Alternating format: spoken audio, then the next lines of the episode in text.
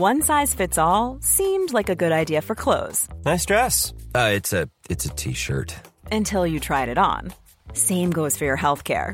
That's why United Healthcare offers a variety of flexible, budget friendly coverage for medical, vision, dental, and more. So, whether you're between jobs, coming off a parent's plan, or even missed open enrollment, you can find the plan that fits you best. Find out more about United Healthcare coverage at uh1.com. That's uh1.com.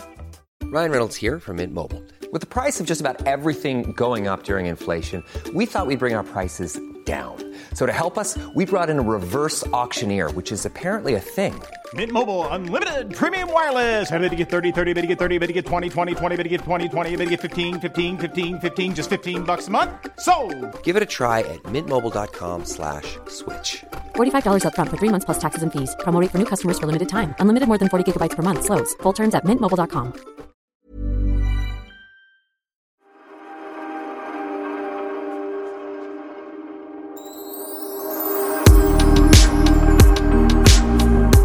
Pernilla, kan man vara sommarpratsbakis, eller? Eh, Du som har gjort det förut, kan man vara det?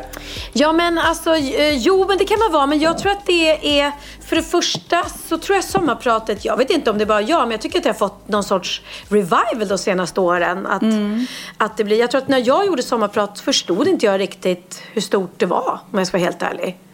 Eh, Nej. Och jag tyckte, jag vet inte riktigt om det var så stort eller också var det bara jag som inte riktigt hängde med. Men nu är det ju en, en otroligt stor grej och alla väntar på det. Och som vi har väntat på ditt sommarprat. Och idag har jag lyssnat på det. Så eh, glad och Ja.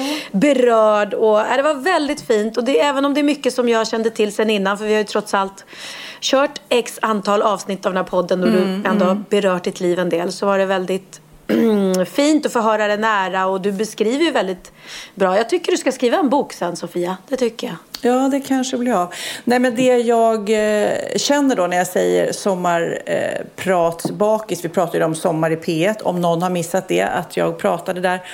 Eh, det är ju att det blev eh, en uppladdning inför, det har jag pratat om tidigare, att man är nervös och man har förväntningar på sig själv och man vill att det ska bli bra. Jag ville att det skulle bli bra för Cindy, min dotter som jag pratar om och sen när det väl sändes, då är det ju lite så här eh, out of your hands. Hur ska det här tas emot? Och sen så blev det ju som en explosion i min mailbox och min Instagram och alla snälla, fantastiska kommentarer. Så, att man, så man blev lite, man blev uppslukad, eh, berörd.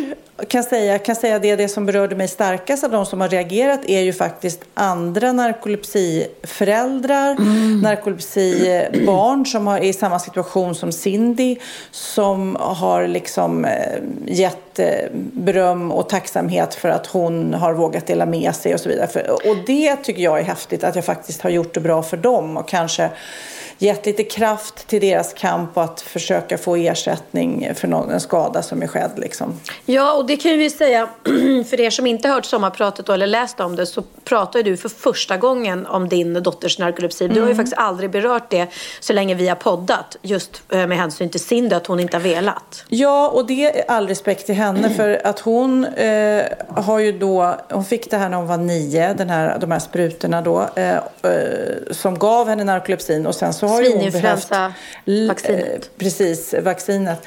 Hon har ju behövt landa i sitt handikapp, i sin diagnos eh, och sin sjukdom. Och vad betyder det här? Och du vet när man är ung, det att, att sticka ut och vara annorlunda, det är ju det man allra minst vill. Och därför så har ju hon sagt nej, nej mamma, du får inte hålla på och prata om det här. Och då har jag varit lite bakbunden, för jag har ju velat ge kraft åt det här att hallå där, nu får ni ta hand om de här barnen som är drabbade på ett bra sätt. För det är ju det som, som jag också säger i sommarpratet, att jag är inte emot vaccinationer. Vaccinationer kan vara bra och behövs i många eh, situationer. Men när det då har blivit en skada som är skedd som det är här, då måste man ta hand om de barnen på allra bästa sätt. Liksom. Ja. Och det är där, liksom, och det är det jag vill ta kraft till och det är det hon nu har låtit mig göra. Och hon är också faktiskt eh, väldigt rörd och berörd av all kärlek hon har fått via, för hon har stängt Instagram. Eh, Mm. Men väldigt, eh, väldigt häftigt faktiskt att hon också är nöjd och det är viktigt för mig. Ja, och hela programmet var ju också, eller ditt, ditt sommarprat var ju som en hyllning till henne och en kärleksförklaring till henne. Det var ju väldigt fint att du riktade dig väldigt mycket till henne. Men innan vi poddade nu eh, så ringde jag faktiskt till henne och frågade hur, hur det kändes. Och jag spelade in det, jag tänkte vi skulle lyssna på det. Och eh, även så lät jag ju mina Instagram-följare fråga saker. Eh, så att, eh, ska vi lyssna på det? Det tycker jag absolut. Åh, Hej gumman, det är mamma. hallå mamma. Ja, nu är jag så nyfiken på hur du mår. Dagen efter sommarpratet, dagen efter att vi har berättat för svenska folket att eh, du har narkolepsi. Nej men alltså det har varit helt knäppt. Alltså speciellt, jag har ju valt att ha mitt konto stängt, men ditt kommentarsfält, Ja, när du, alltså det var ju tusen kommentarer. ja. Alltså det var helt knäppt. Så mycket kärlek och så mycket stöd.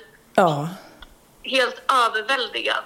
Nej, jag, jag håller med. Man, man eh, har fått så mycket kärlek och kommentarer och eh, jag är så glad. Och vi kan ju berätta för de som lyssnar att det här var ju en process eftersom du fick det här narkolepsi när du var nio så, och du verkligen ville hitta dig själv först och ville vara bekväm med, med din diagnos och, och all respekt. Så jag har ju lite liksom verkligen velat prata om det här för att också uppmärksamma faktiskt eh, att ni inte har fått någon ersättning och så vidare.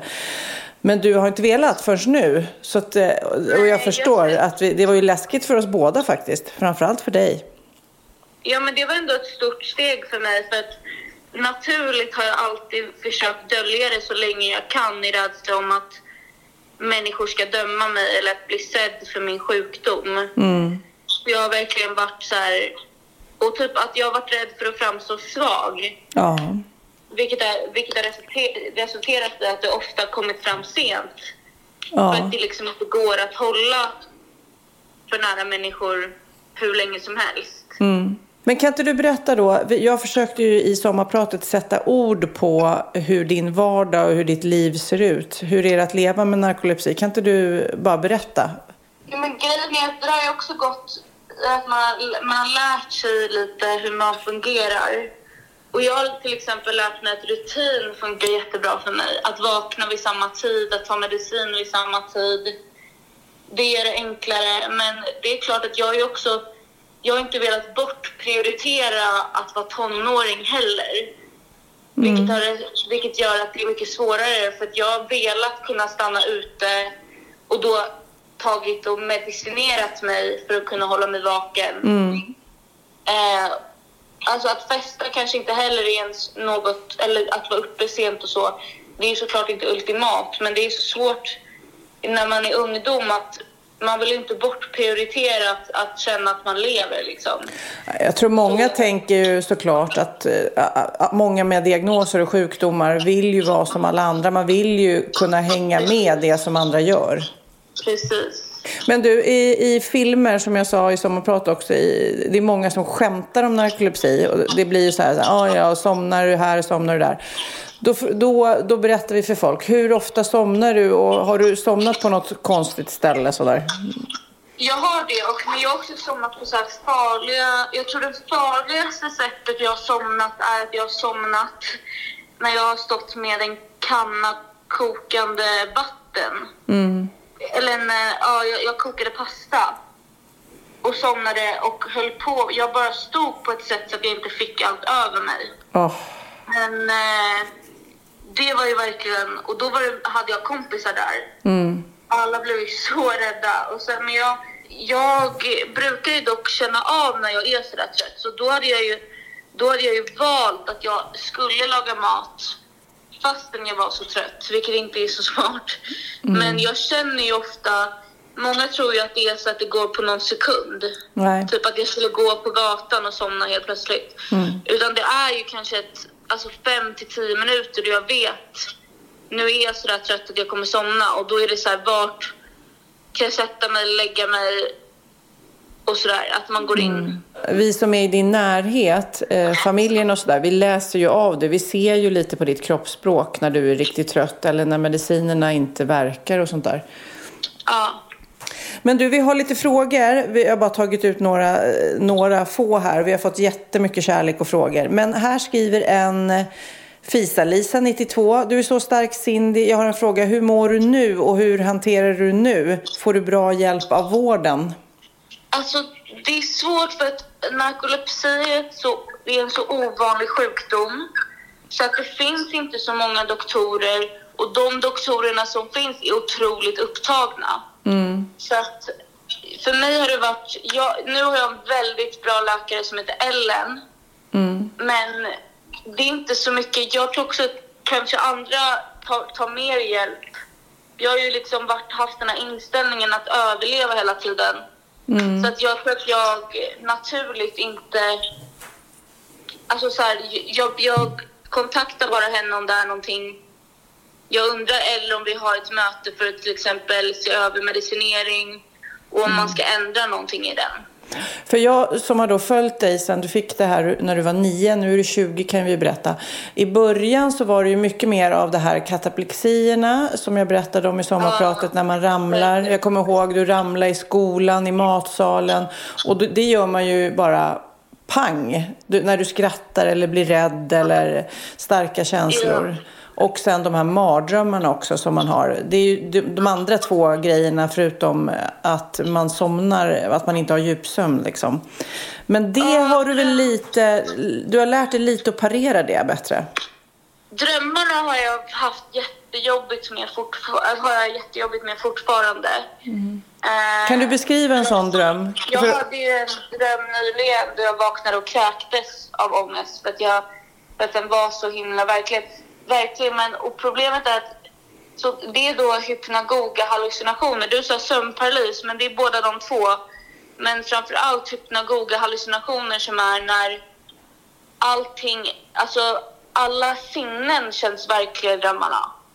Alltså känsel, alltså närvaron i drömmen är en helt, an, helt annorlunda. Då vet man, om man har haft en, alltså man har ju drömt vanligt hela sitt liv och man, jag drömmer ju vanliga drömmar van, oftast liksom. Då, då, då vet man exakt skillnad. Och jag är nu för tiden medveten att jag drömmer i drömmarna. Vilket man kan tänka är skönt, men det är också superläskigt för att saker man då upplever som då är så läskiga och saker man aldrig skulle vilja föreställa sig och inte har förmåga att väcka sig själv det är en otrolig maktlöshet. Ja, jag läste om någon, eh, någon eh, liten kille som hade det här som drömde att, eller var det en tjej som drömde att hennes bror kom in med en kniv och skulle döda henne. Alltså på, och det de är ju så verkliga så att man tror att det här händer på riktigt. Så hon var livrädd Ja. för sin bror. Nej, jag förstår det och det, det där var ju... Jag, och jag har inte bara haft läskiga drömmar. Jag kommer ihåg innan jag fick diagnos, då hade det varit någon gång eh, då jag hade, då vid insomnandet, det är oftast då det sker ins, vid insomnande eller uppvaknande, då hade jag drömt att jag låg i sängen och att Texas och Lennox, eh, då mina eh, yngre bröder, bara sprang runt, alltså på övervåningen, alltså utanför mitt rum. Och att du hade blivit arg och bara, nej men nu måste ni gå och lägga er typ. Att de bara, du vet, de vill inte sova. Och sen nästa morgon, när jag frågade, ja men gud vad höll ni på med igår? Och ni inte, då hade ni ingen aning om vad jag pratade om. Jag bara, men när, när de inte ville sova. Och ni alla satt där och bara, va? Och det var också så konstigt för det kändes ju inte som att jag sov. Jag var ju helt övertygad om att jag var vaken. Och det här var då innan diagnos. Så då var jag bara så här, jag var så freaked out. Jag bara, va?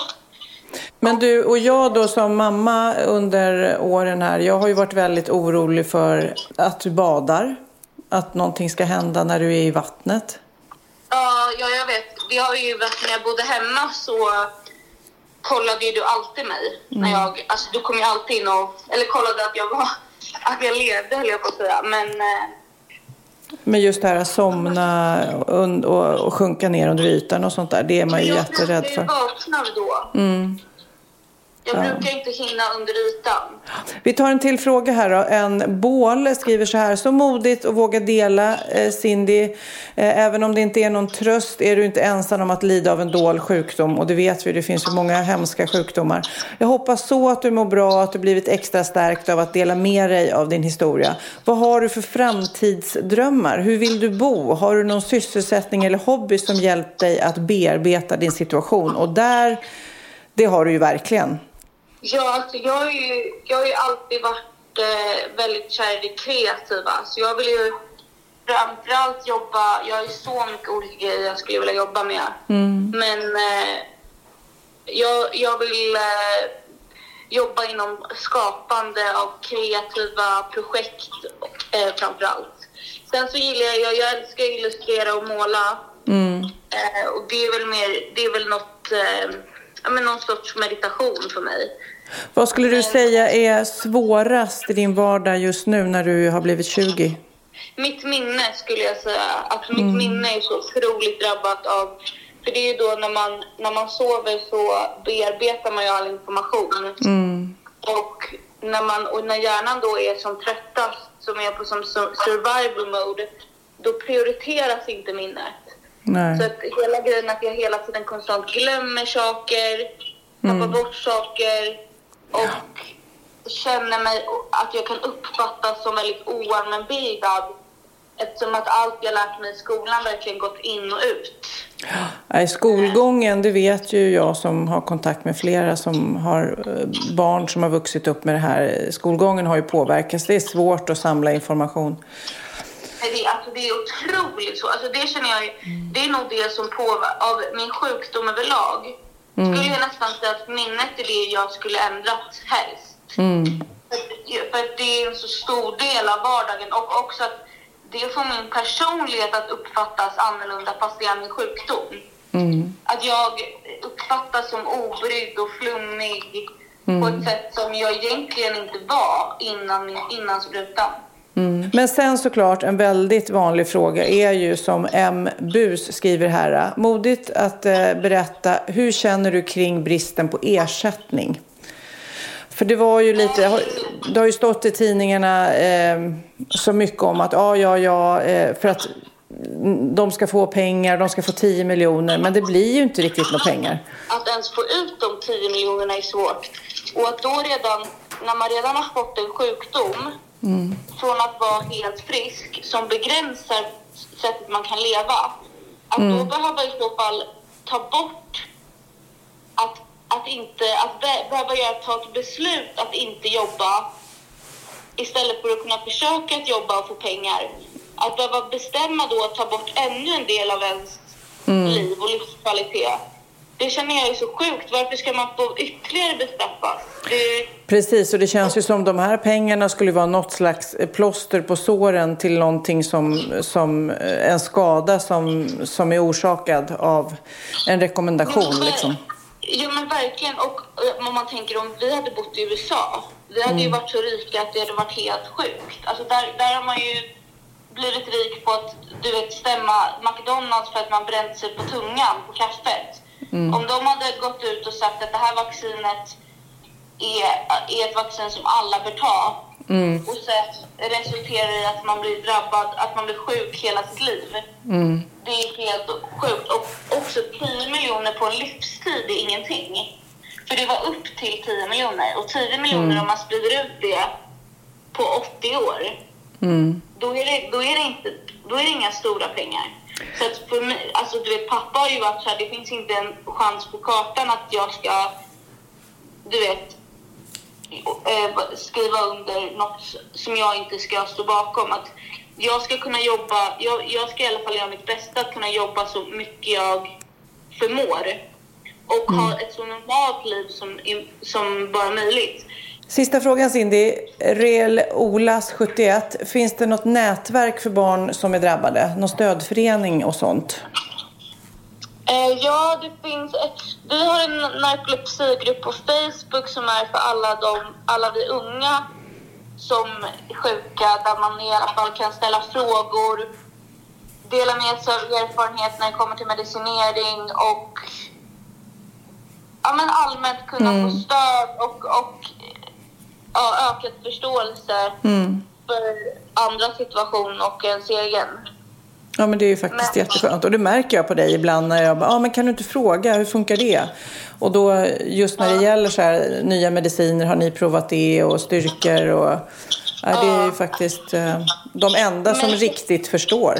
Sen så tycker jag också stor cred till Narkolepsiföreningen som ja, under hela den här tiden varit så såna krigare för oss och hela tiden håller i mässor och möten där man eh, håller koll på hur eh, utvecklingen av eh, med forskning till medicinering och så vidare Och stämningsprocessen och allt. och Mm. stämningsprocess, precis. Och där är det ju liksom, det är ju styrt av mammor och pappor och alltså Mm. det, det är till barnen. Att det, det, är inga, det är inga människor som inte genuint bryr sig och vill skapa förändring för oss. Mm, nej, jag håller med.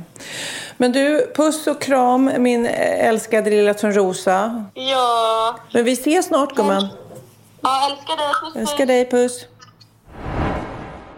Ja, vad fint att få, få ta del av, av er story och herregud vilka, ja, vilken, Ja, vilken jag kan ju... märklig sjukdom och tung och vad den liksom påverkar inte bara Cindy utan er och alla i omgivningen. Vilket, ja, hemskt att, som du, när du beskriver att hon är liksom låst i sin egen kropp sådär. När det, Ja, ja.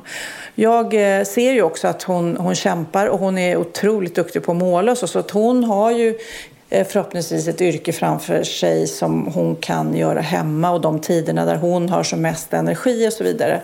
Men eh, det är tufft. Jag, jag kommer ihåg jag gick till en sån här, narkolepsiföreningen har eh, vissa möten för både nära och kära och ibland politiker och andra barn och jag satt och lyssnade på de där ungdomarna vars karriärsdrömmar, planer är helt eh, strandlagda. Alltså de, de kan inte bli läkare, de kan inte bli advokater eller vad de nu drömde om att bli. Eller, för, för de har ingen energi. Alltså de orkar kanske jobba halvtid, sen går de hem och sover för de kan inte eh, ha något socialt liv. Alltså det, är så hem- det är så många av de här barnen som är helt ensamma. Och det är så fruktansvärt det. Och Cindy kämpar, hon har ju ett stort socialt som hon berättar. Hon har ju många vänner som är hennes skyddsnät för henne. Och, och det är ju super, superviktigt. Men det är så fruktansvärt. Du vet, jag har gråtit så mycket just när jag hör andra ungdomars berättelser. Och när jag åkte, för första gången, jag har bara varit en gång på en sån här riktig träff med alla barn och eh, föräldrar. Och när jag såg alla de här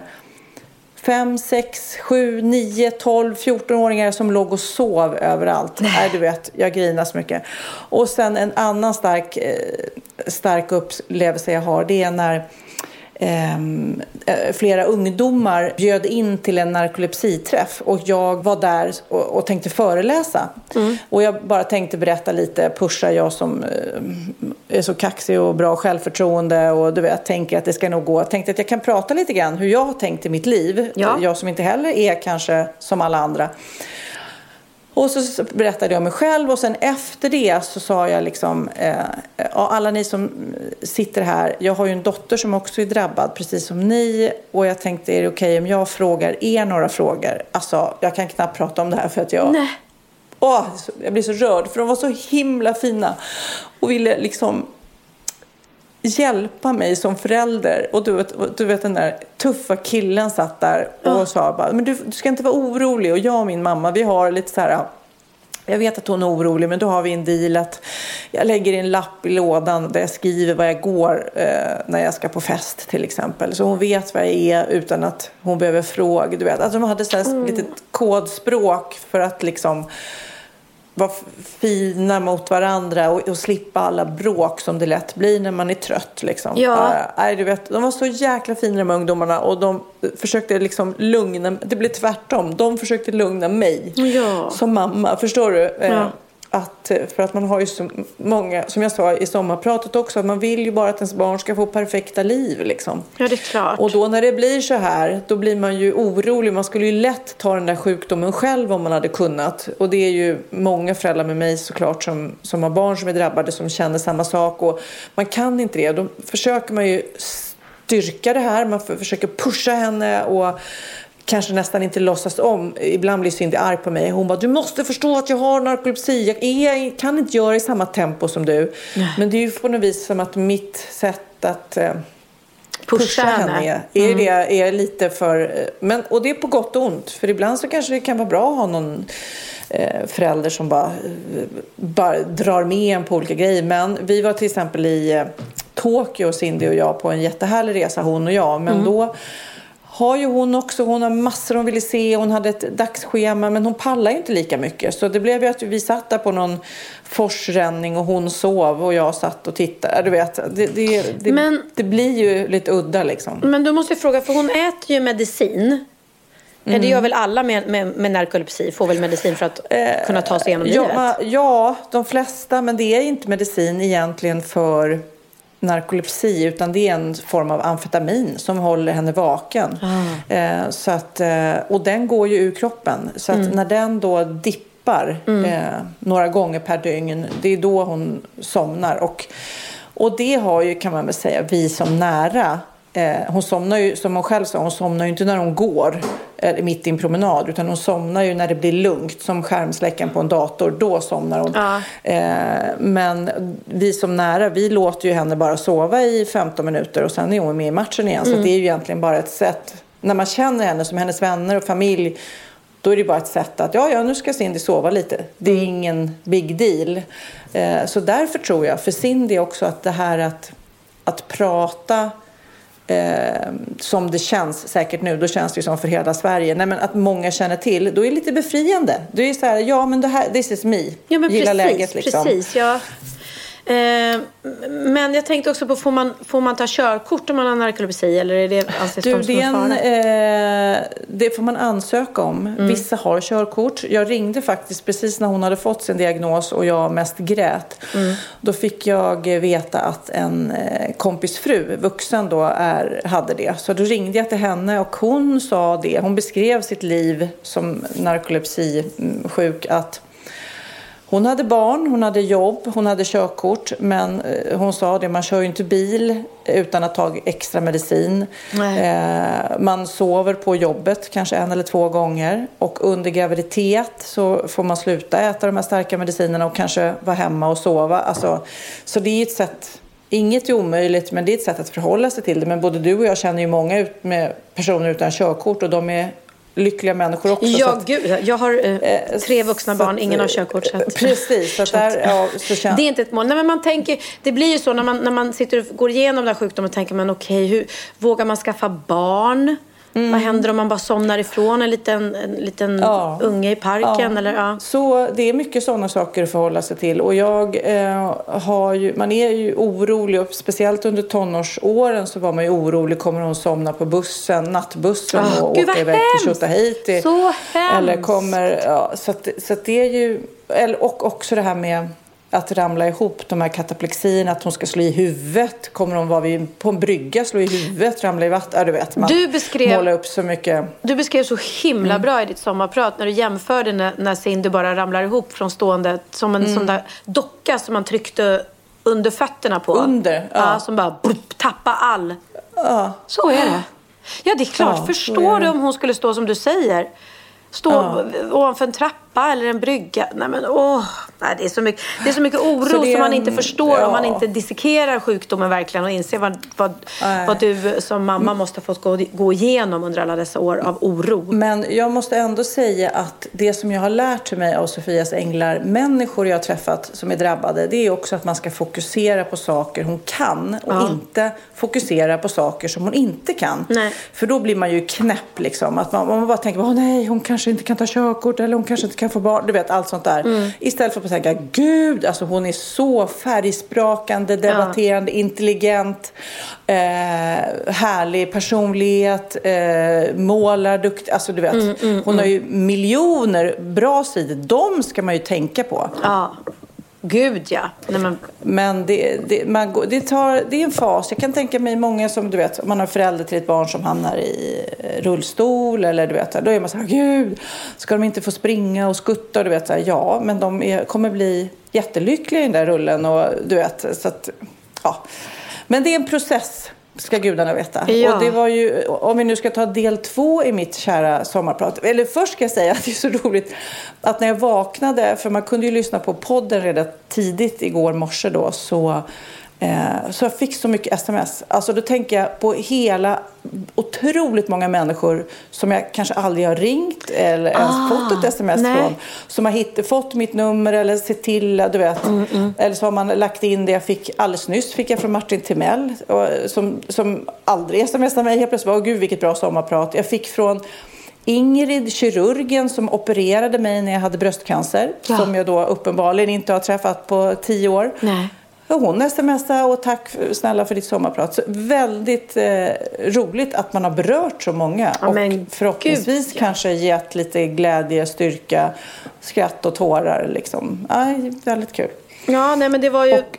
Du har ju så, du har ju en otroligt speciell uppväxt. Den är ju, ni, måste ju, ni som inte har hört sommarpratet måste ju lyssna på det för det. Och min kära pappa, nu är han då död. Det vet alla som har lyssnat på pratet för han dog i slutet av eh, mitt sommarprogram. Men eh, min pappas vänner har mejlat. Gunnel då, eh, hans fru som var med när han dog, Ja. som jag också beskrev. Hon ringde och det var också väldigt fint för hon har Alzheimers och hon minns mindre och mindre och mindre. Och, men hon minns ju de här gamla sakerna minns hon väldigt väl. Och eh, min pappas kompis som mejlade och sa så här, ja du beskrev så bra att han var en blandning av geni och Ja, jag vet inte vad. så, var det. För han var, han var så pass speciell. Men ja, vi ska inte prata om det här hela vår podd. Men, jag, men det, det var väldigt omtumlande och jag har liksom... Nej, det, det var en eh, process och jag är stolt, stolt och glad över det som det blev. Ja, Liksom. men det ska du verkligen vara. Och, eh, eh, vad, har du skrivit hela själv? Har du inte haft hjälp av någon redaktör eller någon som har skrivit med Nej, men dig? jag skrev, jag hade liksom allt eh, och mycket mer Mm. därtill i mig. Som jag liksom, jag gillar ju både att läsa och skriva, så Mm. därav att jag tycker om. Och sen så eh, fick jag en eh, redaktör tilldelad mig som heter Estrid som är då eh, inte Astrid eller eh, Ester, utan Estrid. Nej, nej, Estrid speciellt. Mm. Eh, och hon strök, skulle jag vilja säga mer. Ja. Eh, hjälpte mig att ta bort lite kill your darlings som det ofta är. Liksom, Ja, men det är eh, perfekt. Och det, det svåra är lite också att hålla en röd tråd. Jag vill att min röda tråd här skulle vara att att hon skulle se styrkan i att vara annorlunda Cindy. Och därav att Verkligen. både min pappa och jag. Det var lite den. Men det, det var roligt. Och musiken är ju roligt. Vilken, vilken låt blev du mest förvånad av? Av mitt Eh, låtval? Nej men gud, Theo blev så förvånad. jag började nämligen på att lyssna på det på väg in till stan medan jag körde Theo och hans kompisar till skateboardbanan, rampen. Och då, då hör jag han när du sitter och pratar och så plötsligt kommer den där Purple Hat. och han bara, vad fan? Vad? Vad? Spelar Sofia Wistam den här låten? Varför det? Ja, för att hon gillar den antagligen. Men hon är ju vuxen. Det är hans favoritlåt. Han älskar den. people. I got purple hat, cheetah print, dancing on the people. Rolled up at the after joint, dancing, dancing on the people. People dancing. Nej, men det är som ett gift den här låten. Jag kan inte sluta lyssna på den. Jag älskar den. Och det, du kan ju förstå också när man skriver ett eh, sommarprat, en text som är rätt deep shit. Liksom. Det är här är det, hon ska få en diagnos. Och, hur ska man få in den där låten? Jag smög in den lite grann. Smög in det lite. Och sen också typiskt dig. För jag är sån där som blir ju, jag blir ju så berörd både av, av eh, historier, berättelser men, men också då att, att bygga på med musik. Och så när du då berättar den här otroligt fina storyn om din pappa som bad Orup då, sin före detta svärson, att sjunga My Way på sin begravning. För att eh, Leif Ja. tyckte att det beskrev honom så bra. Och jag bara, och nu kommer den och nu kommer jag börja gråta. Och de bara, nej, då väljer Sofia Wistam Pistols, Six Pistols istället. Som ingen jävel kan gråta till. Jag satt ju liksom beredd med näsduken och bara, Ja. nu kommer Men det är du också i ett nötskal. jag hade, Ja, men jag hade faktiskt först tänkt spela Frank Sinatra-versionen som är eh, mag... Vi, vi, kan vi avsluta den här podden med den Ja, versionen? För den är ju väldigt jag. fin. Men då hörde jag att det var typ den mest spelade låten genom tiderna i Sommarprat. Så då bara kände jag, nej men nu kan jag inte vara som alla andra och ta ännu en My Way med Frank Sinatra. Jag fattar. Ja, men det, var, det var också roligt för det fick mig verkligen att, att skratta och tänka lite på dig. Att du, det är lite du så här, ja men nu ska vi inte hålla på och gråta ner oss här och bli sentimentala. Nu borstar vi av oss. Så, nu går vi vidare. Ja, herregud. Ja, men du, vi lämnar nu detta sommarprat. Om ni vill höra mer av det så får ni faktiskt gå in och, och lyssna på podden. Eh, sommarpratspodden P1, Sommar i P1. Eh, Precis. Den finns Varför heter det sommar och vinter? Jag tror då, eh, efter, fråga mig, men eh, jag tror att eh, de, de jobbade ju in det då som ett supersuccéprogram Sommar. Eh, jag vet inte hur många år det har funnits, men väldigt länge. Mm. Och det blev ju en sån succé och då så ville de ju ha någonting som hände på vintern också. Så då gjorde de lite vinterspecialare också. Mm-hmm. Eh, men det har ju inte slagit igenom det är inte samma, du vet, man har semester och ligger på bryggan eller hammocken och behöver fylla sin dag. Utan eh, jag tror bara att de försökte göra någonting på vintern som liknade sommaren. Det är min, jag har ingen aning, jag bara hittar på ett svar. Ja, ja, okej. jag tack, vet inte tack vad det för annars. Tack för det. Nej. Jag, jag kör som Leif gjorde. Han, han hittade också på svar. Man ska bara låta tillräckligt säker så, så, så, brukar så, det så, gå hem. så liksom. köper jag det. Ja, men sen grät jag också Ja. jättemycket i slutet när du, när du eh, ja, men tackade alla dina barn. Då bara... Ja. Ja, då blev man lite Magnus är också väldigt nöjd med sin kärleksförklaring. Ja, men Jag verkligen. beskrev honom. Ja. Jättefin. Och, och alltså, ni som lyssnar på den här podden, ni kommer vara i chock när ni har hört det här sommarpratet. För att hon nämner knappt Orup. alltså, vad händer? Här har du suttit i alla år i våran podd och bara tjötat sönder om Orup och Orup. Så får du sommarprata. Du, du har gift dig med honom. Du har fått barn med honom. Äh, Ja, legat med honom. Ja, det oj, också. Det har du Men antagligen du, gjort det- eftersom ni har barn tillsammans. Tänkte jag, då slår Ja, man ihop det var ett en gång. Ja. Men du, det, det roliga var, jag, på Instagram, då, då, när andra lägger upp grejer om mig så ser man ju det när de taggar mig. Och det, det är verkligen uträknat, Hänt Extra, du vet skvallertidningen. Igår just, när jag var så här het potatis, då lägger de upp två artiklar med mig. Ett, det där klassiska, hur mycket tjänar Sofia Wistam? Ja, det kan man gå in och läsa då. Två, Sofias diss av exmannen Orup kan man också gå in och läsa om. Man bara, va? Vadå diss? Jag nämnde ju inte honom. Men då är det väl det som är. Då får de en artikel på att jag inte pratar om honom. Det är ju men, ja, väldigt... ja, men, men ja. de, är så, de är så konstiga. Nu, eh, ja, för, det första så näm, om ska vi ärliga så nämner du ju honom faktiskt eftersom du, du berättar den här storyn med, med My Way på begravningen. Så att hur de har Ja. kunnat hitta på det då. Men eh, de, det stod ju om mig också, stod det Pernillas tydliga markering mot brodern Niklas. Och då var det då Jaha, att... vad har du nu gjort? Nej, min brorsa Nicke fyllde då år här eh, i veckan. Eh, Och eh, då ringde jag honom och frågade så här, grattade och så sa jag, "Kom, eh, blir det något, ska du fira ikväll? Nej, jag vet inte, jag ska bli upphämtad av min eh, bästa kompis. Eh, och det är allt jag vet liksom, så att han ska hämta mig klockan sex. Och då hade bästa kompisen eh, bokat bord på Rish och, och styrt upp en herrmiddag. Så att, eh, det var Nickes kompisar och eh, ja, Linus, våran bror då. Och sen kom Benjamin förbi för att han var på väg till en annan middag så att han tog lite spontanbesök. Och då var det min tydliga markering att jag inte dök upp på den här herrmiddagen. Nej, så visade jag mitt avståndstagande. För, för lillebror Linus var minsann där. Och sonen Benjamin var där. Men Pernilla, nej hon vägrade dyka upp. Men om, du är ju ändå så manlig så att du skulle Ja. platsa på en eh, herrmiddag. Eller? Eller? Ja. Nej, så att alla eh, Hänt Extra medarbetare kan lugna er med att jag var hos Nicke dagen efter och firade honom. Storsint. Storsint. Vet du, jag såg på Instagram precis i dessa glasstider att i, eh, i Ryssland så, så är det ett företag då som gjorde en regnbågsglass. De tänkte, ja vad fint, barnen gillar många färger och så kallar de det till regnbågsglass. Men då har de blivit anmälda då för hbtq-propaganda för att den just har en regnbågsfärgad förpackning eh, och eh, då har de hamnat i blåsväder. Och då är det en rysk kvinnoorganisation som tycker det här är propaganda eh, och i Ryssland så är det inte förbjudet att vara gay, men det är förbjudet att främja homosexualitet eh, eller främja homosexuellt beteende hos minderåriga. Så då har de anmält den här. Och glasstillverkaren är så här, ja men alltså vi tycker att barn gillar klara färger, att den är lite regnbågsfärgad. Men nej, då blir de anmälda. Och- Vilken och tur att man inte bor i Ryssland! Ja, men alltså fy fan. Så var de tvungna att ta bort den? Ja, Men alltså ursäkta, men GB-gubben har väl ändå, han- nu kanske inte GB-gubben är känd i Tyskland, det vet inte jag. Eh, men inte Tyskland, Ryssland. I Ryssland menar jag, förlåt jag sa fel. Ja. Eh, men han är väl ändå regnbågsfärgad och har varit sedan start liksom.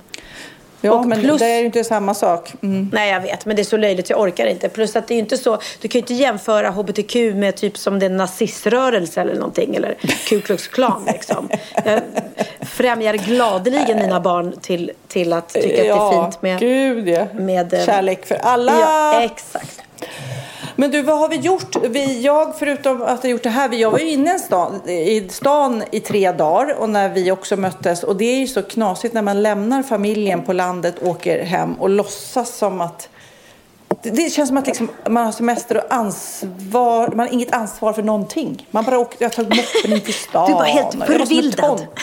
Jag var helt galen. Vad gjorde jag? Jag åkte moppe. Ja, det gjorde det. Ja, men Eh. vi, vi, så vi var på Rish och vi eh, drack eh, alkoholfria drinkar och eh, eh, vissa drack riktigt bubbel eh, och hade jättetrevligt. Mm. Eh, Och eh, ja, det var ju bara en skön... Det är faktiskt väldigt skönt måste jag säga. Just de där kvällarna. För vi var ju så här, vi behöver inte alkohol idag när man dricker alkoholfritt. Jag saknar ingenting. Nej! Det, det är liksom inget problem. Nej, Bara men man alltså- har något i glasen och skåla i. Liksom. Ja, min nya grej, det är verkligen så här. Mm. Om det inte är att jag verkligen, verkligen, eh, ja men om det bjuds någon jättefin champagne eller sådär, eller, eller det är klart att då, då vill jag med. Men annars, eh, för det första de här alkohol, alkoholfria bubblorna är supergoda. Eh, vi satt faktiskt och drack det igår Mm. hemma hos eh, Malin, kom till oss, jag och Emilia. Och jag var tvungen att säga men alltså är det alkoholfritt? Säkert. För att det, det, det smakar precis, alltså det är så gott. ja. Eh, men sen är ju faran, jag har tänkt på det flera gånger, och alkoholfri mojito tog jag på Kalle P. Så jäkla god. Ja. Eh, men faran bra är ju, tips. ja, men faran är ju när man sitter ute sådär och så beställer man in då den ena glaset efter det andra och sen sätter man sig i bilen eller nå och någon ser den. Alltså de skulle ju lätt Ja. tro att, nej men gud, jag såg på Nilla Wagen och drack typ fyra glas champagne och sen satt sig i bilen. Men det skulle Ja, man ju det. Då vet ni det nu. göra. Hey, it's Danny Pellegrino from Everything Iconic. Ready to upgrade your style game without blowing your budget? Check out Quince. They've got all the good stuff shirts and polos, activewear, and fine leather goods, all at 50 to 80% less than other high end brands. And the best part? They're all about safe, ethical, and responsible manufacturing. Get that luxury vibe without the luxury price tag. Hit up quince.com slash upgrade for free shipping and 365 day returns on your next order. That's quince.com slash upgrade. Imagine the softest sheets you've ever felt. Now imagine them getting even softer over time. That's what you'll feel with Bowl and Branch's organic cotton sheets. In a recent customer survey, 96% replied that Bowl and Branch sheets get softer with every wash. Start getting your best night's sleep in these sheets that get softer and softer for years to come. Try their sheets with a 30-night guarantee. Plus, get 15% off your first order at bowlandbranch.com. Code BUTTERY. Exclusions apply. See site for details. Ja, Pernilla. Nu ska vi byta ämne helt. Nu ska vi göra reklam för lite ekivoka saker med Sinful. Vi är den här veckan sponsrade av Sinful, alltså norra Europas sexigaste och kanske allra största e-handelsbutik inom då sexleksaker och underkläder. Och lyssna på det här, Pernilla. Maj månad innebär den internationella onanimånaden. Är maj månad en onanimånad? Varför har just maj blivit en onanimånad? Är det för att liksom det börjar bli lite varmt och sol och man liksom känner sig lite sexigare eller, mer sexintresserad? alla i Skåne säger jag älskar att ta på mig. Nej, men Förstod du den? Nej. Ta på mig. Ta på mig! Ja. Jag förstår. Det är Du- därför det du- är maj ja, månad. Du är så rolig du. 28 procent av svenska kvinnor onanerar varje vecka och 50 procent onanerar minst en gång i månaden. Tycker jag ändå det var mycket. Ja, men det är väl, man tänker ju på mer, eh, är man i par då tror jag, det här är bara vad jag tror, att, kanske man in- killar onanerar mer än vad tjejer gör när man Mm. är i en relation. Och tjejer typ ser sexgrejen som något man gör i par. Eller vad tror du? Har jag Ja, förutfattade men- meningar kanske? Jag tror att när man, för det kan ju vara så här, är man utan sex under en lång period, då kan ju onani vara en, en bra sak för att hålla det uppe. Mm. Men å andra sidan så vet jag också att eh, att, att eh, ryktet går att om man har sex mycket så ökar sexlusten. 100%. Ja, och då kanske man vill eh, Hålla igång det, hålla liksom. igång det när man är borta ifrån varandra. Och då är det ju fantastiskt med sexleksaker. Ja. Nej, men jag eh, håller verkligen med om att, att det nästan är som en knapp man sätter på och av. Mm. Och när man då inte är i en relation så är det helt sjukt. att Man kan liksom stänga av sexintresseknappen. Vilket är rätt tråkigt, för det, jag tror ju också på lite det där eh, som man brukar skämta om. Vad är det för surkärring? Ja, men har du inte fått ligga? Nästan så är det. Att man liksom bejakar liksom, att en orgasm gör att man liksom blir en härligare människa. Jag kommer ihåg när vi hade den här podden och jag inte hade förhållande och inte hade Nej. sex och inte tog hand om mig själv på något sätt. Och du satt och pratade om vad som händer i kroppen Ja. när man får orgasm, hur nyttigt det är. Och jag bara, holy shit, holy shit, jag måste, jag måste skärpa mig. Men det är också som en låsning, för du hade ju en låsning. Ja. Vi var ju verkligen alla kompisarna. så, Okej, de här leksakerna kan du ha. Det här kan du titta på på film. Liksom. Det finns ju varianter av sexfilmer som kan vara Mm. liksom, upphetsande. Men du bara, nej, nej, nej, nej, nej. Det, är jag var att du, helt det var som att du var låst. Men vet du vad, under den här tiden som jag låste mig så hann sexindustrin eh, utveckla en massa mycket, mycket bättre Ja. eh, womanizer Ja. faktiskt. Som verkligen, alltså det är helt otroligt. För vi, vi är så många eh, kvinnor som inte går igång på en jättestor dildo. Det är Nej. inte det som är grejen. Och då är de här liksom små, söta, fantastiska sakerna som inte ser eh, liksom Mycket ut för världen. De Mycket- ser inte så... De, eh, de vibrerar bara väldigt trevligt. Ja, och de säga. är otroliga. De gör verkligen sitt jobb. Mm. Och jag älskar att man kan beställa dem på nätet. Så att är man liksom lite blyg eller tycker att det är lite obekvämt men ändå vill testa så behöver man inte gå in i en affär och göra det. Nej, men tror du också att det är mer laddat att prata om onani än om sex? För jag känner nu, det har vi ju pratat om tidigare, att sex, speciellt unga människor, de är ju så ohämmade. De bara slänger sig med, åh, det här gillar jag och du vet, experimentera och så vidare. Men onani, att liksom ha sex med sig själv, det pratar man inte lika mycket om. Nej, men det. Eller i alla fall inte vad jag hör. Nej, men det är ju en väldigt privat sak. Det är ju en privat sak som sker eh, inte ens mellan två mä- människor utan bara mellan en. Så jag kan ju förstå att det är svårare att prata om. Och just därför så är det väl kanske något som man vill hålla för sig själv. Man behöver inte prata om det. Men man kanske... 100 procent. Man behöver Nej. inte prata om det. Nej. Samtidigt som att det är rätt befriande att sätta ord. Det har vi pratat om tidigare. Att liksom, har man vissa önskemål och preferenser så det är ju inte alla partners som är tankeläsare. Liksom. Nej, så det, det kan vara en, en krydda i, i sexlivet. Vet jag att många har, tar det som hjälpmedel. Många har det som den enda eh, varianten för att få orgasm. Att de måste ha med sig, en, inte en tredje person, men en tredje ja, Attrapp, liksom. attrapp i, i Det är sängkammaren. roligt, det var en annan kompis till mig, där ett par, där verkligen, de, jag tror att det var en womanizer som de provade och använde som par. Gud, nu låter det som jag pratar om mig själv, men det här var inte mig. En kompis. Ja, en kompis. Nej, men, eh, och då blev det nästan så att killen blev svartsjuk, för tjejen var så här, nej men den här eh, womanizern måste vara med varje gång vi har sex. Eh, men till slut blev killen så här, "Ha, men duger inte jag? Istället för att se att det är väl jättehärligt att liksom, eh, då hon också får som hon vill. Liksom. Plus att det är faktiskt svårare, eller inte lika vanligt eh, för tjejer att de kan få orgasm för killar. Nej. Det kommer inte naturligt för alla. Och då är det väl fantastiskt om man har haft problem med det i flera år och så plötsligt hittar man ett redskap som, som kan hjälpa en till det. Det är väl underbart. Nu ska du få lite så här eh, sant eller falskt-frågor, så får Mm. vi gissa. Det är fler personer som är i ett förhållande som äger en sexleksak än de som är singlar. Ja, jag tror det faktiskt. Rätt. Mm. 39 procent av de som är i förhållande äger också en sexleksak. Medan 33 procent av de som är singlar, ja det var rätt likt. Liksom. Ja, det var det ju faktiskt. Nej, men Magnus hade ju jätterolig grej att han gav det till mig i julklapp varje år, en ny grej. Jättegulligt också att han så här, googlar så här bäst i test. Hur länge har ni varit tillsammans? 20 år. Du har 20 stycken. Det är Jajamän, trångt där i, jajamän. i eh, sänglådan. Ja, precis. Okej, nästa. Den veckodag då flest svenskar köper sexleksaker är på en fredag. Jag skulle säga fredag. Varför lät du mig inte fråga? det fredag var- skulle jag säga. nej, för det är falskt. Vet du varför? Jaha. Jag trodde det var lite fredagsmys. Nej, söndagar. Men då kanske det är den här Efter helgen. desperationen. Nej, den här helgen var inte så kul. Nästa ska bli roligare. Jag måste beställa något. Kanske, eller vad vet jag. Mm. Kanske det. Okej, när dildon togs fram ansågs den vara ett medicinskt verktyg för att bota kvinnor från hysteri. Va?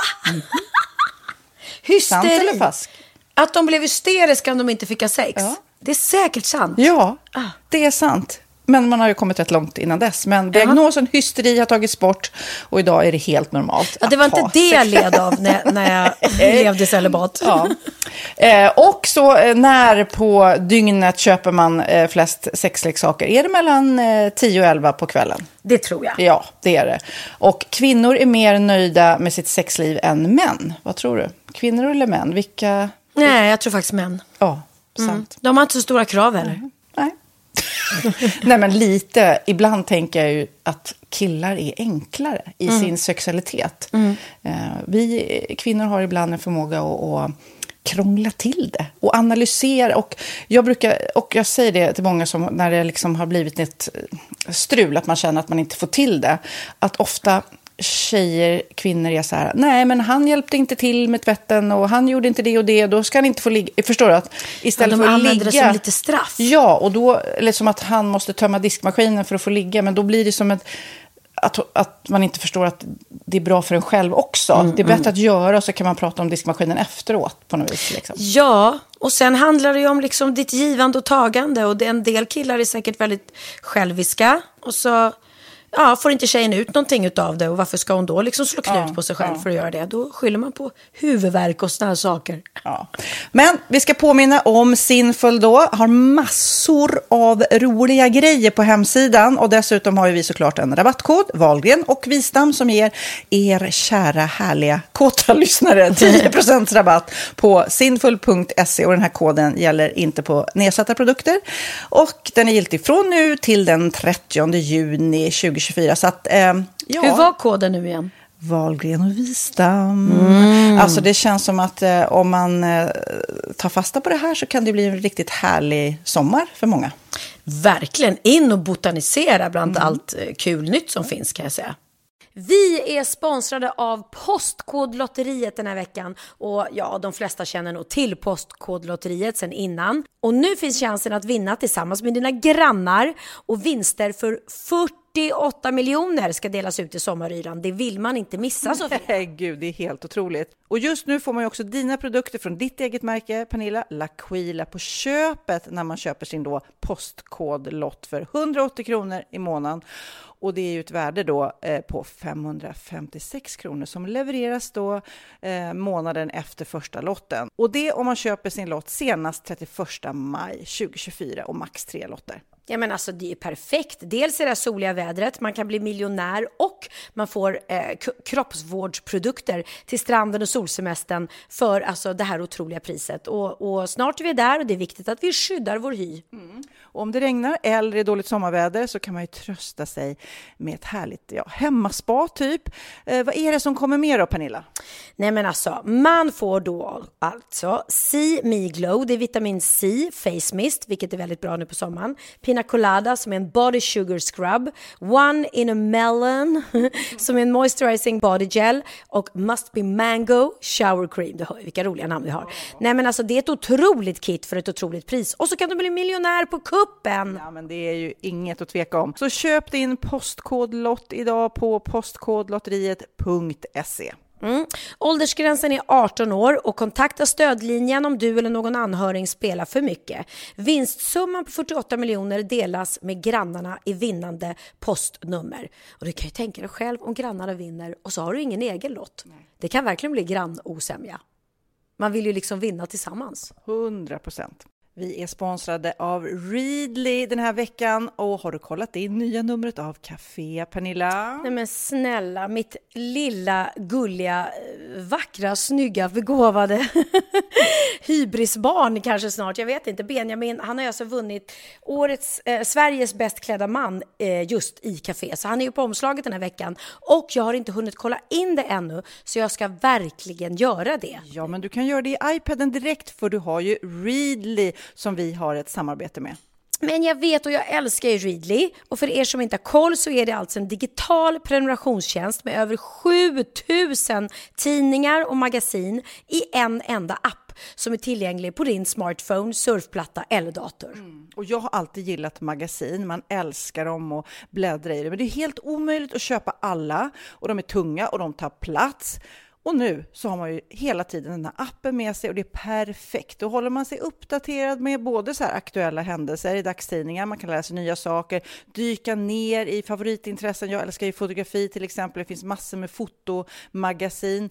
Och dels har de ju en massa pålitliga, väletablerade källor i appen såklart, som är en av anledningarna till varför människor älskar Readly, men också för att man liksom kan testa upptäcka lätt, för det är väldigt dyrt och omständigt att gå och köpa till exempel, vi säger en sportfisketidning och sen så är det ingenting för dig. Nu kan du liksom bara klicka dig runt och upptäcka nya intressen. Mm, jag har ju några favoriter. Jag älskar allt om mat. L tycker jag är jättehärligt. Kolla lite mode. Och nu börjar jag ju spana in, självklart då, bröllopsmagasin också. Och då behöver jag inte köpa hem de här tunga, dyra magasinen. Nej. Och Readly har ju allt från nyheter, politik eh, och andra tusentals då nischade intressen. Eh, de har allt du söker med andra ord. Och inför sommaren så är Readly en dröm, så praktiskt att ha med sig. Och har man inte tillgång till mobilnät eller wifi så slår man ju på offline-läsning och det funkar också otroligt bra. Nej, men det är så bra. Och jag älskar ju att läsa magasin och läser ofta när jag får en stund över för att koppla av, till exempel i sminket inför en show eller till morgonkaffet eller på flyget, tåget. Oavsett vad man är på för humör eller vad man är sugen på att läsa så har Readly allt jag önskar i appen. Mm. Så bra! Och vi har ju såklart ett litet erbjudande. Just nu får ni sex veckor för bara 9 kronor. Alltså, lyssna på det.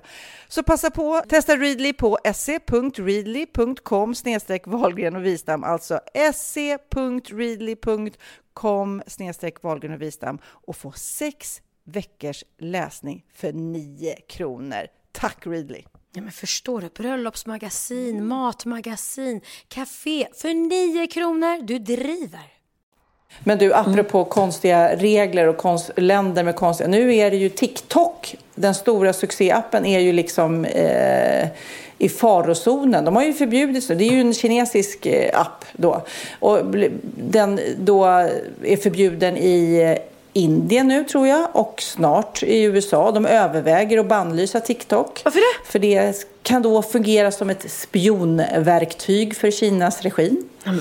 Det där vet ju vi ingenting om det skulle vara så eller inte. Men eh, det är intressant hur, hur det skulle kunna, vi bara leker med tanken att det skulle kunna vara det. Att de kommer, åt, eh, kommer på värsta hacken och liksom göra som en jätte, jättestor app så de når alla ungdomar nästan i hela världen. Liksom.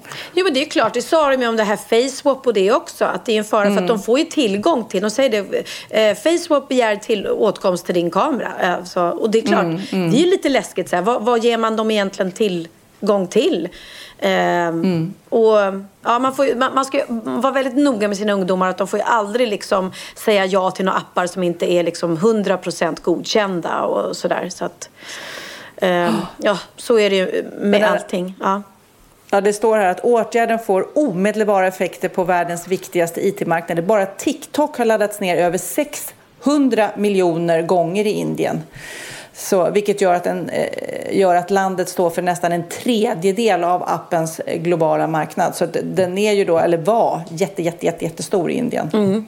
Men jag tycker TikTok är jätteroligt. Jag ju, har den inte själv, men när man ligger så och scrollar på, på sin iPhone så kommer det upp ganska mycket. Och just det här med att det kan bli som Benjamins låt Shampoo som har blivit värsta TikTok. Ja, så roligt. Det är så himla kul liksom. Ja. Mm.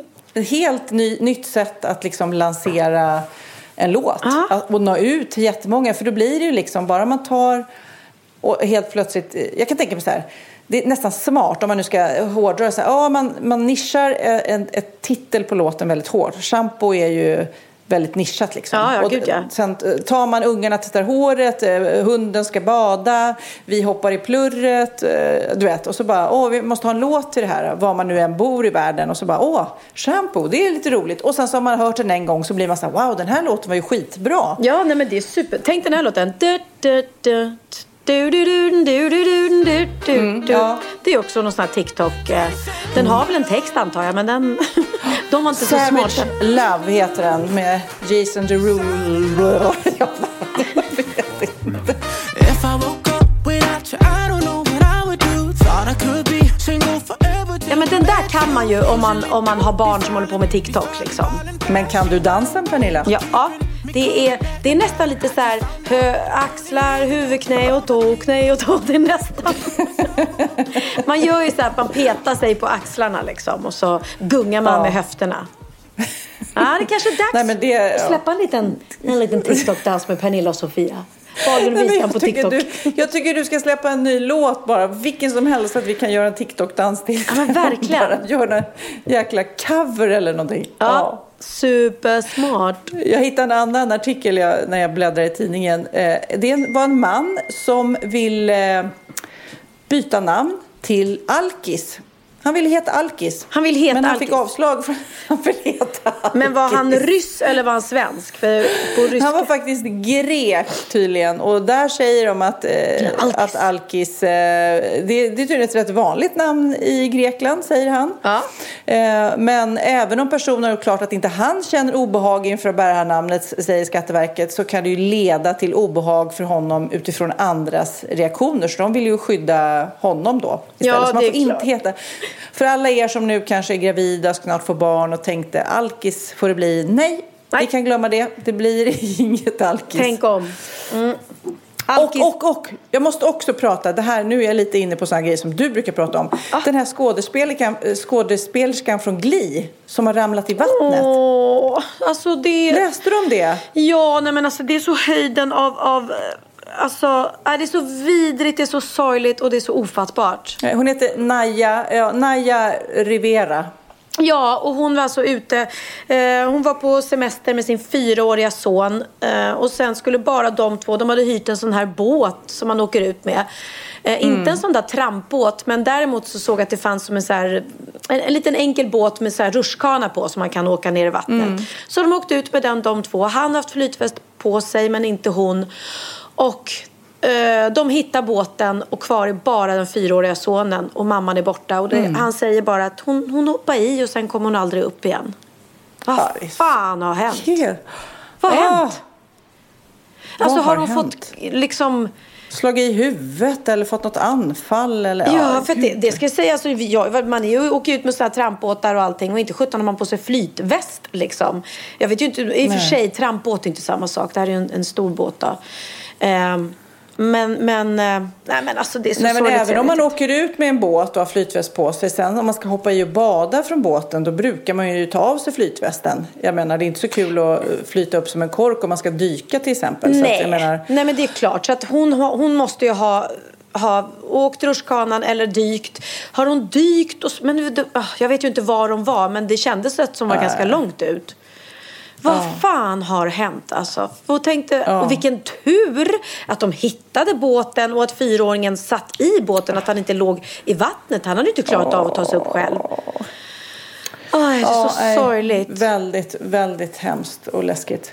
Men du, du åker till Spanien nu också. Det här är sista podden som vi, nu gör vi på Skype, men eh, som vi gör i Sverige på ett tag. du Ja, ja jag, alltså. jag kommer faktiskt åka till mitt hus. Jag måste åka dit och eh, titta till det. Och, eh, man är lite kluven som sagt var. Och, och, mm, folk kommer säkert bli irriterade för att man åker. Men nu är det så att det är öppet. Det är tillåtet att åka. Jag har läst Mm. på allting. Det finns inte ens, någon eh, inte ens när vi rekommenderar att man inte åker. Utan Spanien är en Mm. av de länderna som har öppnat upp. Och så länge man är frisk och de tar tempen på en eh, både när man åker och när man landar tror jag. Och man får munskydd Mm. under hela flygresan och så. Eh, och sen är det då vissa delar i, jag tror jag säger rätt när jag säger Katalonien, där har det ju varit någon ny epidemi så att de har stängt ner och, eh, men det är 100 mil ifrån eh, eh, Marbella. Ehm, Ja. Så det området runt där är, är ju än så länge öppet. Och i och med att jag har boende där och behöver fixa grejer i huset som har hänt när jag varit borta så, så kommer jag åka ner. Men, men, men det är klart, Ja. det kommer kännas väldigt annorlunda. Bara sätta sig på ett flyg kommer kännas annorlunda. Ja, gud. Och, men det som du berättade var ju med dina föräldrar till exempel som bor där i Nerja i Spanien att där i deras lilla by har ingen haft det och det är ju fantastiskt. De har ju verkligen skött sig då. Ja, de har ju suttit i, i, i grov karantän och så. Och än så länge finns in, inga, inga fall därifrån. Så det, det är ju fantastiskt, verkligen. Men du, någonting du ska tänka på när du åker, det är att du inte Eh, ska dricka Corona i glasflaska. För att jag hörde den här filmen ifrån en otroligt intelligent kvinna som bor i Jacksonville. Hon har ju hela förklaringen varför eh, man inte får Corona i Jacksonville. Lyssna på det här. Ja. I think there are some things that y'all just do not understand.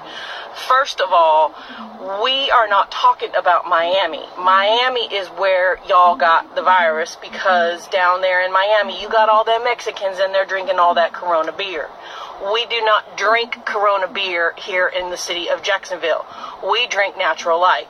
Why do we drink natural light? Because it's natural and because it's light. And we don't drink it in them fancy bottles, we drink it in aluminum cans. And aluminum cans cannot have the coronavirus because they are not glass, they are aluminum. Nej men alltså, snälla vilken korkad människa. Jag orkar inte. Nej, men man, när man ser det, den här sprids ju viralt, det är en Youtube-film. Den sprids ju för att folk är så här, hur pantad är det på allvar? Skämtar hon bara? För så här korkad kan inte en människa vara. Men jag, jag vet inte, jag vet inte. Antingen spelar hon väldigt bra eller också så på riktigt så tror hon att, att corona har med ölen att göra. Det är så tokigt. Ja, så men snälla. Ja, men livet på Sandhamn är, är bra. Jag ser att ni spelar paddel och myser och har det bra. Vad gör ni? Mm. Jag trotsar min jäkla inflammerade häl, jag spelar padel. Ja, just Nej men det är så himla bra. Det som är så roligt eh, faktiskt med det här stället, det är ju litet, det är 75 kvadrat. Det kanske inte låter så litet, men det är rätt eh, kompakt liksom. Men, och det gör ju också att vi puttas ihop. Så alla barnen och vi puttas ihop på ett sätt som vi inte gör hemma. För då, då springer alla åt sitt håll och bor liksom på olika plan i huset och sådär.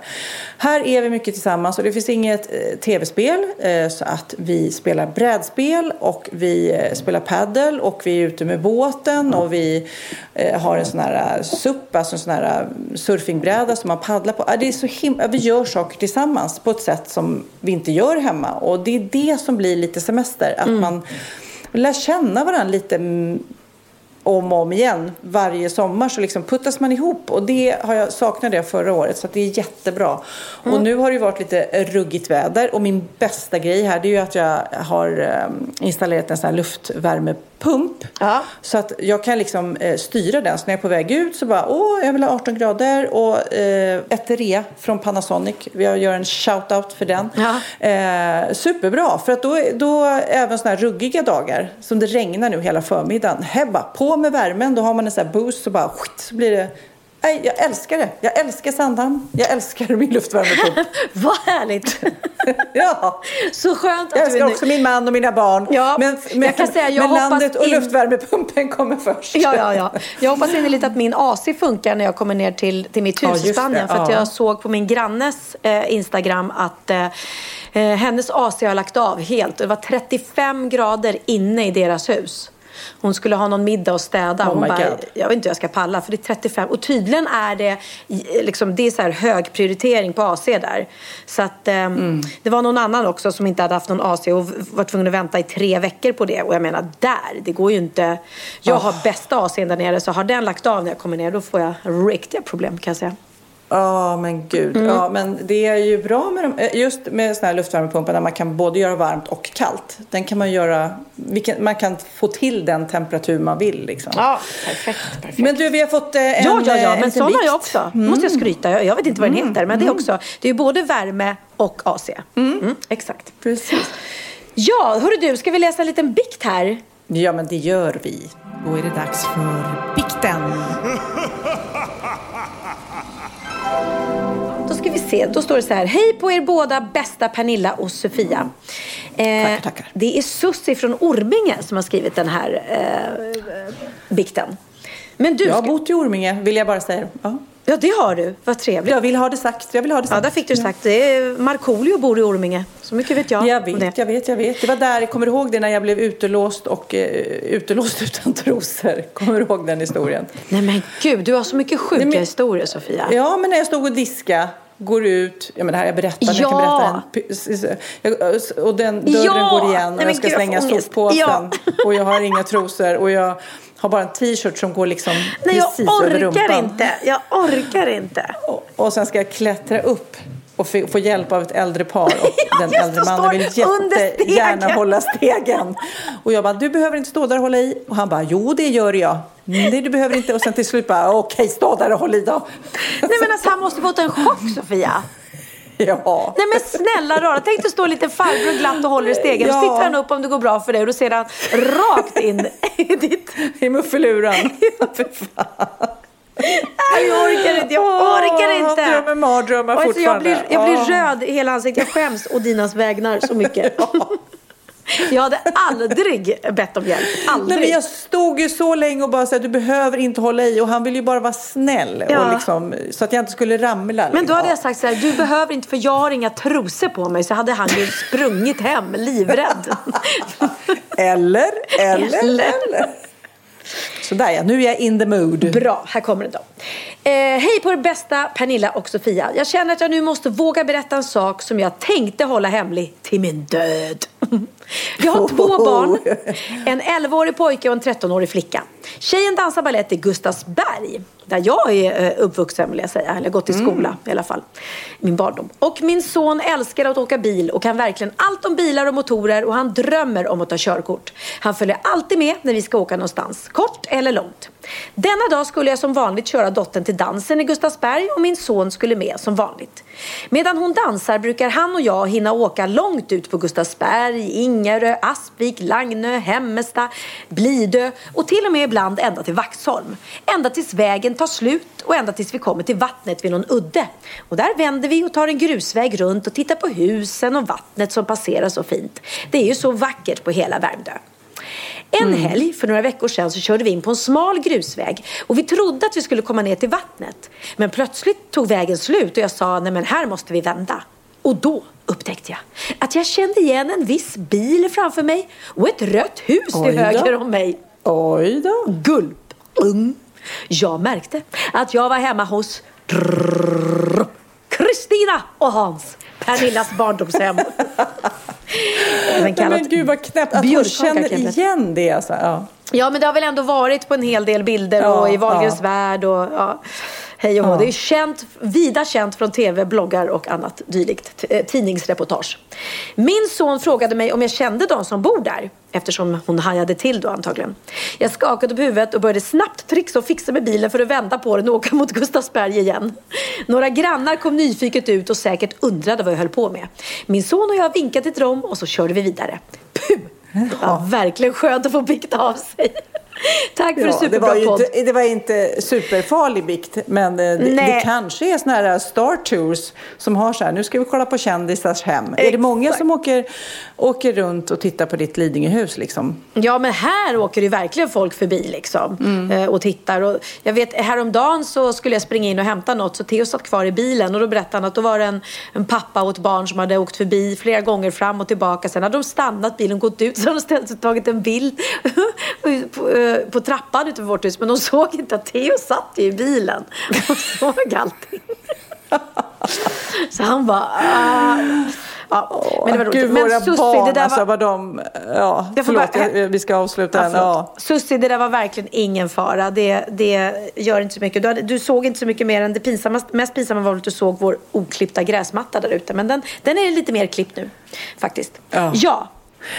Nej, men jag skulle bara säga våra barn, eh, apropå det att Theo, liksom, det är ju speciellt att växa upp, och det har ju du gjort med dina föräldrar, men man märker ju det med ens barn, hur när folk tittar och fånigt de tycker det är när folk ska ta bilder och selfies och du vet. Och det går i liksom perioder. Ibland så kan de tycka att det är lite roligt och ibland så bara hatar de det. Ja. Typ när man ska göra någonting själv. Nu ska vi gå på Gröna Lund och det blir Anna, eh, massa selfies istället. Det blir ju tokigt. Ja, nej men precis. Det är ju så. Ibland är det kul, ibland är det, är det inte kul. Så vi säger tack till våra barn som står ut med våra konstiga yrkesval. Kanske dina barn framförallt. Inte lika jobbigt för mina barn.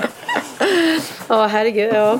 Nej, men det är gulliga ungar. Jag har umgåtts väldigt mycket med mina ungar den här veckan. Vi har käkat middagar och vi har firat födelsedagar. Och... YOLO, YOLO. Yes, exactly. Gått powerwalks runt Djurgården.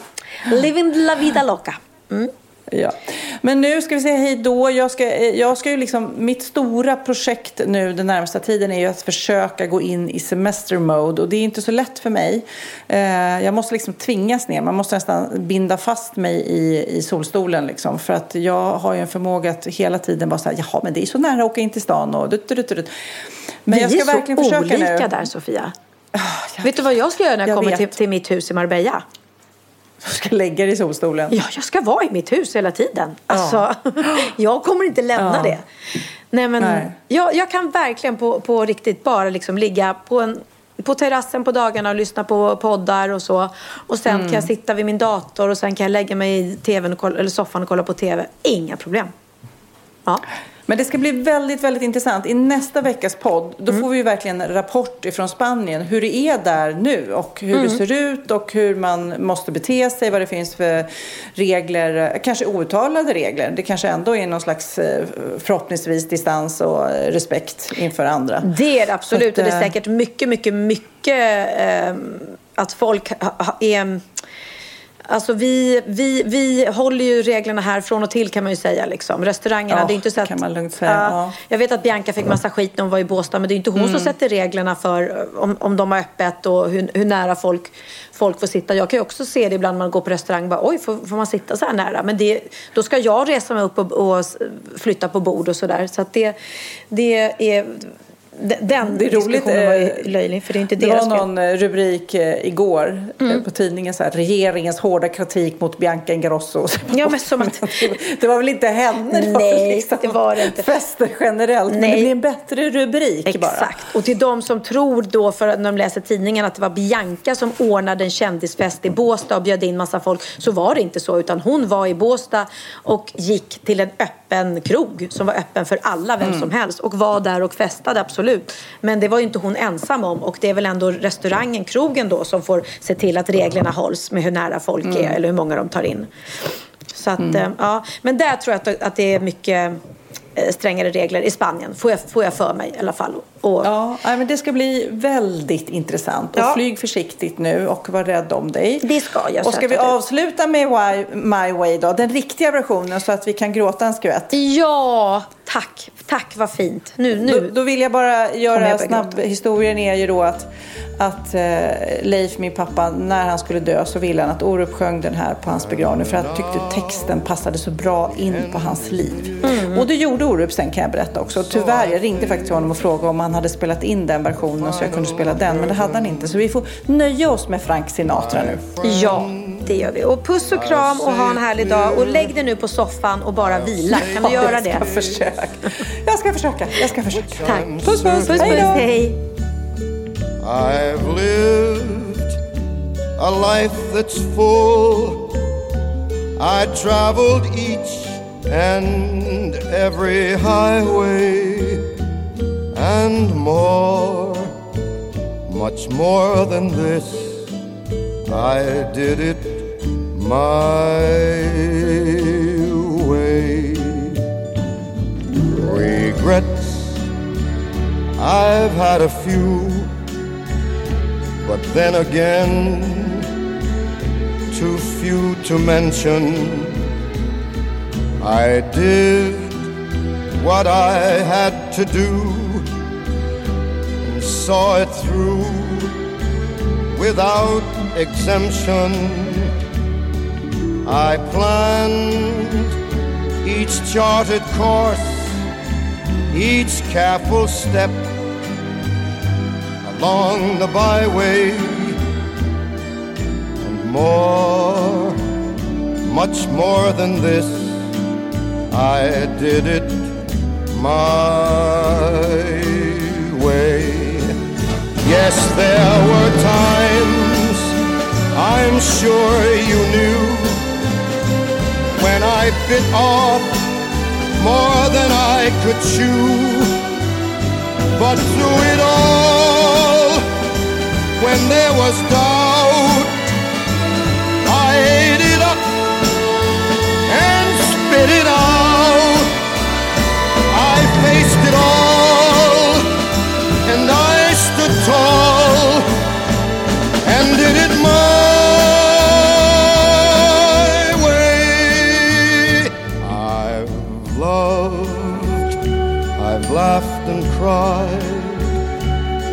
had my fill, my share of losing, and now as tears subside, I find it all so amusing to think I did all that, and may I say, not in a shy way. Oh no, oh no, not me.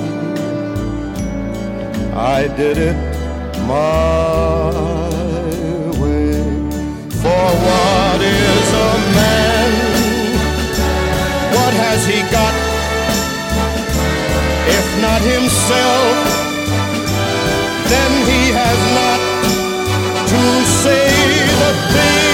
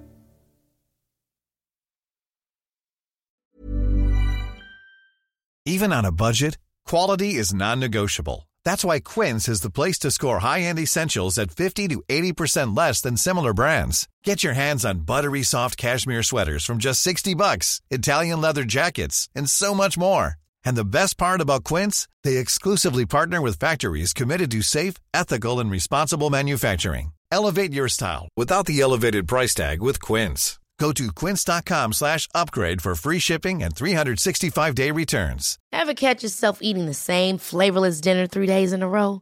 Dreaming of something better? Well, HelloFresh is your guilt-free dream come true, baby. It's me, Kiki Palmer. Let's wake up those taste buds with hot, juicy pecan-crusted chicken or garlic butter shrimp scampi. Mm. Hello Fresh. Stop dreaming of all the delicious possibilities and dig in at HelloFresh.com. Let's get this dinner party started.